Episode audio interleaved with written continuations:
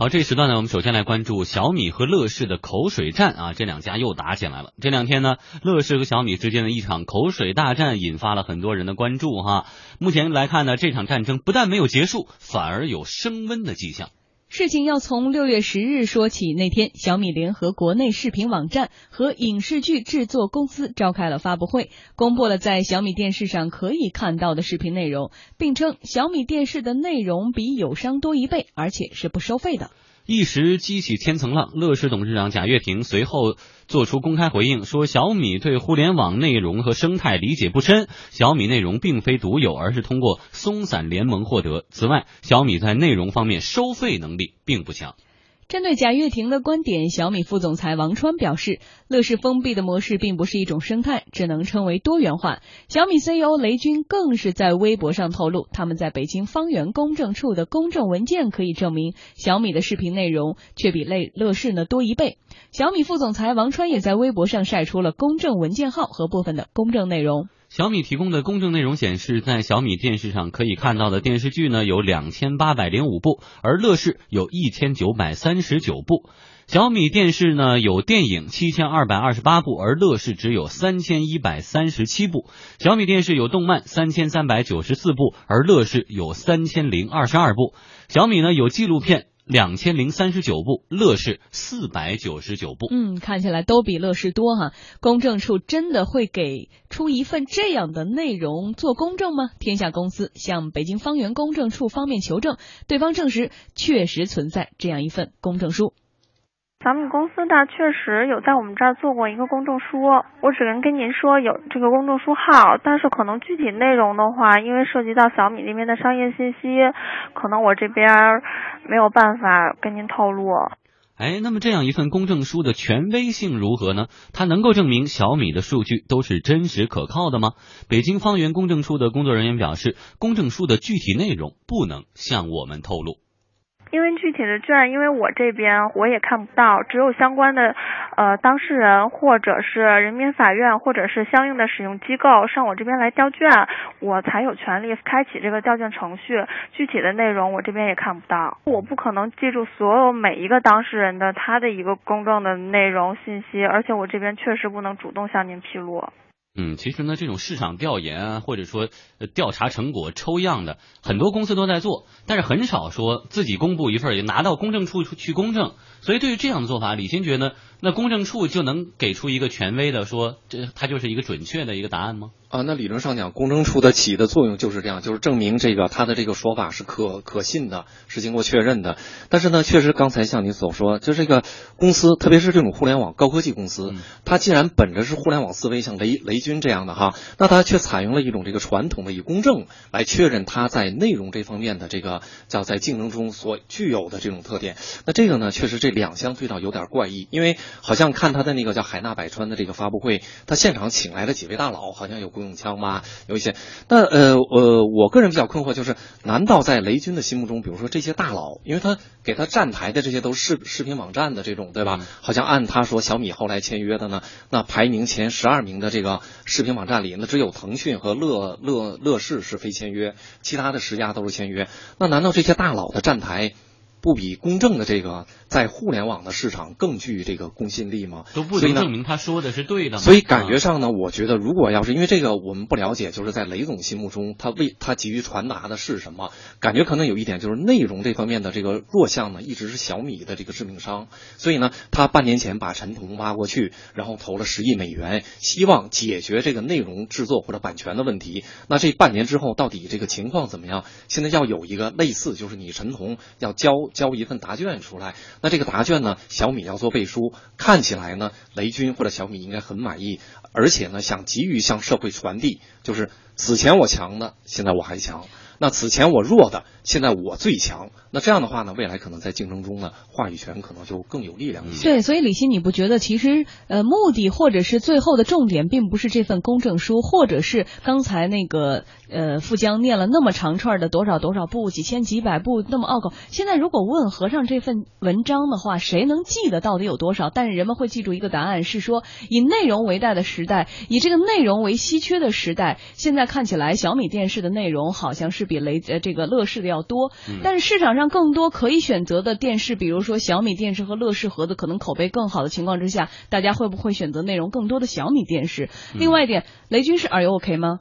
是他对，自 Are You OK 之后，他又成功的把自己推向了一个风口浪尖，用一个最传统的方式，当初也是用一个呃传统加互联网加的方式，所以他永远好像要站在风口浪尖，为他的这个产品来站台。哎，其实刚才王珊说的数据记不住哈，其实这几个数据比对一下就会发现，小米想表达的意思就是说，在我的盒子里能够看到的电电视电影的存量是这个乐视的二点四倍。我的电视剧的存量是乐视的一点四倍，他想强调的这个概念。富江，你说这要证明就这个数你记住了是吧？就是这回他的发布的这个还是起作用。数学老师不是客观上讲吧，这个我一直困惑，就是实际上如果咱们都用电视盒子吧，它应该体验上有这么一个特点，视频多少，比如说内容版权的采购啊，多少的数量跟这个叫。高点击率它是两个概念，嗯。很多我在购买版权的时候呢，它这个内容是分级的，比如 A 类它的价格很高对，B 类或者 C 类价格就是递递次嗯。去下降，还有买这样的话几送几，哎，数量其实并不重要，关键是你比如像去年《来自星星的你》到底谁首播，哎，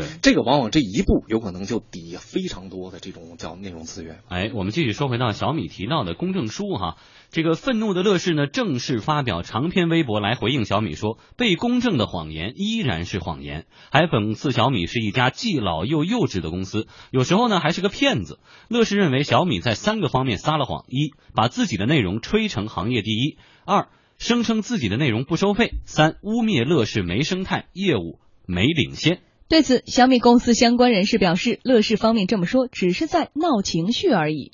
公众号、文章号我们都已经公布了，你可以去自己去查。呃如果他质疑公正的公信力，他可以去跟公证处求证。人人家对公证结果不乐意，那我我也没办法，这是人家的情绪嘛。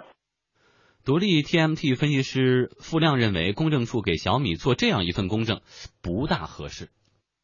现在拿着你的公证去吵架，相当于你相当于拉了天价了。你这个做法是不是合适？你是不是真正起到公证作用了？我们最近应该看到很多这样的例子，就是公证部门收了钱了，做了公证了，但实际上他并没有做到该有的尽职调查，他对这市场他也不了解。这次的他做的这公证，这也不合适，因为一般咨询公司都很少做，做一个企业比另外一个企业怎么多百分之多少。公证部门作为一个最有权威性的一个机构，然后把这报告出来的话，这就让人觉得就是有点诧异了。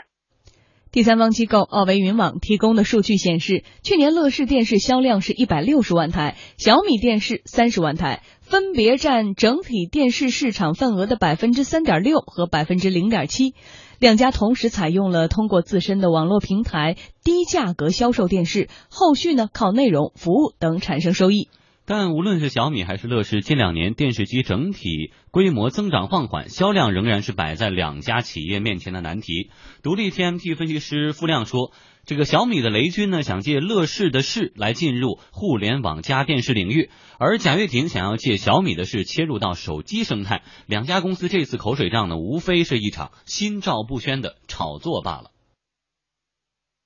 他们炒作已经形成了一些规范，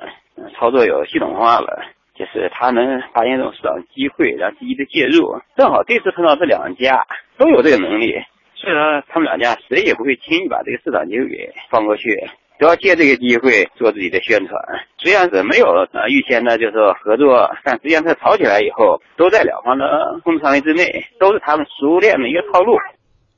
有意思的是，海信电视官方微博今天下午发了一张图，显示海信电视的视频内容比小米、乐视都要多。海信电视还说别吵了，比来比去，海信都是第一。转发有机会获得某型号海信电视一台。哎，所以这个事儿会不会有可能是，比如小米他自己也说，那我就别宣传我的产品好，咱同时把某一家就比下去吧。然后对于乐视而言，他们会发现，哎，太好了，有人骂咱们了。那赶紧的，我们就去回应，等等等等的。海信这个时候也站出来了，就是说这种情况出现以后，对于公司而言，会不会也是个好事？不，话题永远是最重要的，永远要在风口浪尖。好像宣传全靠自己，对于这些互联网公司来说，它理论上是这样，就是注注意力一直是这个互联网嗯加的一个很重要的一个特点，因为它在普及上，在这个入口的这个覆盖度上肯定是最高的。但确实有数据表明，从去年我就关注这一点，就是小米一直说要颠覆传统的彩彩彩电行业、电视行业，但海信一直在去年好像那个排行榜是以绝对领先的这个这个这个这个地位叫放在第一位，对吧？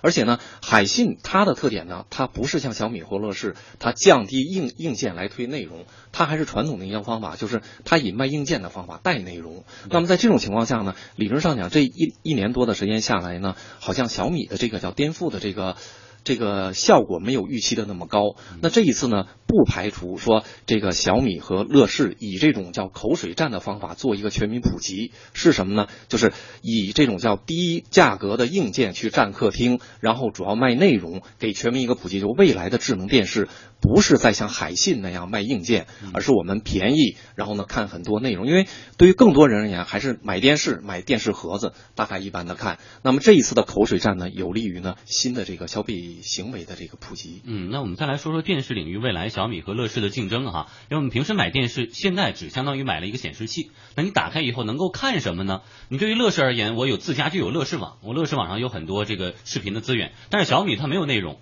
所以现在采取了跟视频网站的一个联盟，包括爱奇艺啊、优酷、土豆，说排名前十前十位的，就是说基本上都跟他们有合作。要打开我这个小米电视里边就能看到各个视频网站的内容，靠这个跟乐视来竞争，所以这样走下去。以后，对于消费者而言，大家的痛点或者最在意的是什么？呃，客观上讲呢，一般在客厅消费呢，跟这个移动终端不一样，它不是一个个性化消费，往往是家里嘛，客厅文化嘛，一家人在看。那在这个时候呢，个性化不重要，但是内容的这个叫受欢迎程度会比较重要。在这种情况下呢，好像乐视在内容上确实比小米占优势要占得多。一方面是因为它积累的时间长，另外呢，乐视现在如果咱们看可能它自己呢，除了自己有这个硬件之外，它自己做了一系列的，比如这个乐视体育。乐视影片，他自哎他自己有相当于类似咱们看到的这个卫视频道的这个概念，这个东西呢，其实更符合传统的客厅文化的这个就是观众的那个叫观看习惯，就是我是看你的频道，我不是去挑内容看互联网，所以在这个中间呢，在自制内容，在这个叫录播的这一块呢，小米似乎还没有突破的这个，目前没看到突破的迹象。嗯，但是其实我觉得在这次的新闻的这个终端来看哈，基本上我们能看到小米是避重。就亲的，我们刚才一直在说说，其实内容为王的情况之下，你的内容还分这个 A、B、C 啊，看是不是最红的那个，他完全没有说，只是我们有海量，对我们没有告诉你我的质量是什么，我是不是有最新的，我是不是有独立的制作能力，我是不是拿来海外的海量有版权的东西可以奉献给你？没有，只是说我们现在在数量上是领先的。是的。但是呢，呃，我们又看到又成全了海信，所以我们能看到的是，现在基于这个互联网电视或者是这种呃电视盒子的领域，已经是一片。厮杀一片红海了，哪个能站出来，能最终胜出来？好像呢，消费者还是要用脚投票吧，还需要时间吧。嗯，未来我们来看哪个卖的更好哈。